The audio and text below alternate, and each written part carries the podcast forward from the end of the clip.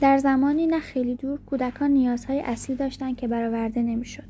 واکنشی که در آن زمان کشور نشان داد آموزنده بود.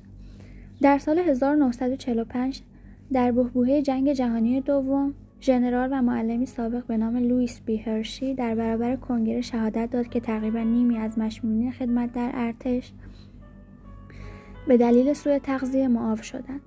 او به خوبی از این مسئله باخبر بود چون مسئول سیستم گزینش خدمت بود.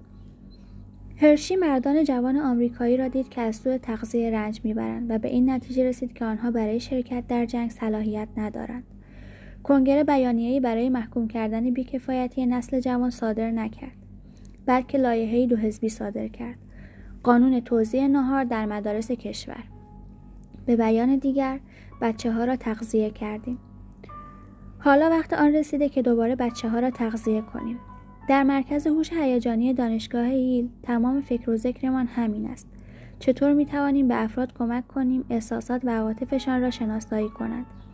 متوجه تاثیر احساساتشان بر تمام جنبه های زندگیشان شوند و مهارتهایی را در خود توسعه دهند که تضمین کننده استفاده از احساساتشان به طریقی سالم و سودمند باشد.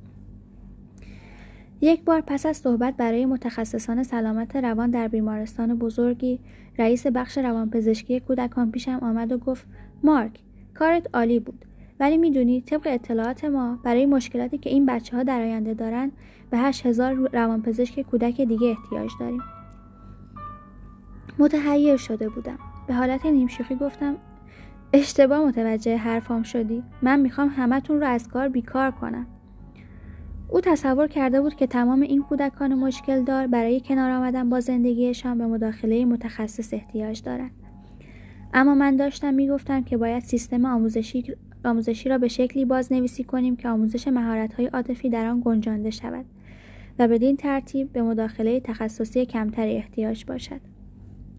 حدود سی سال میگذرد از زمانی که استادهای من پیتر سالووی استاد روانشناسی و رئیس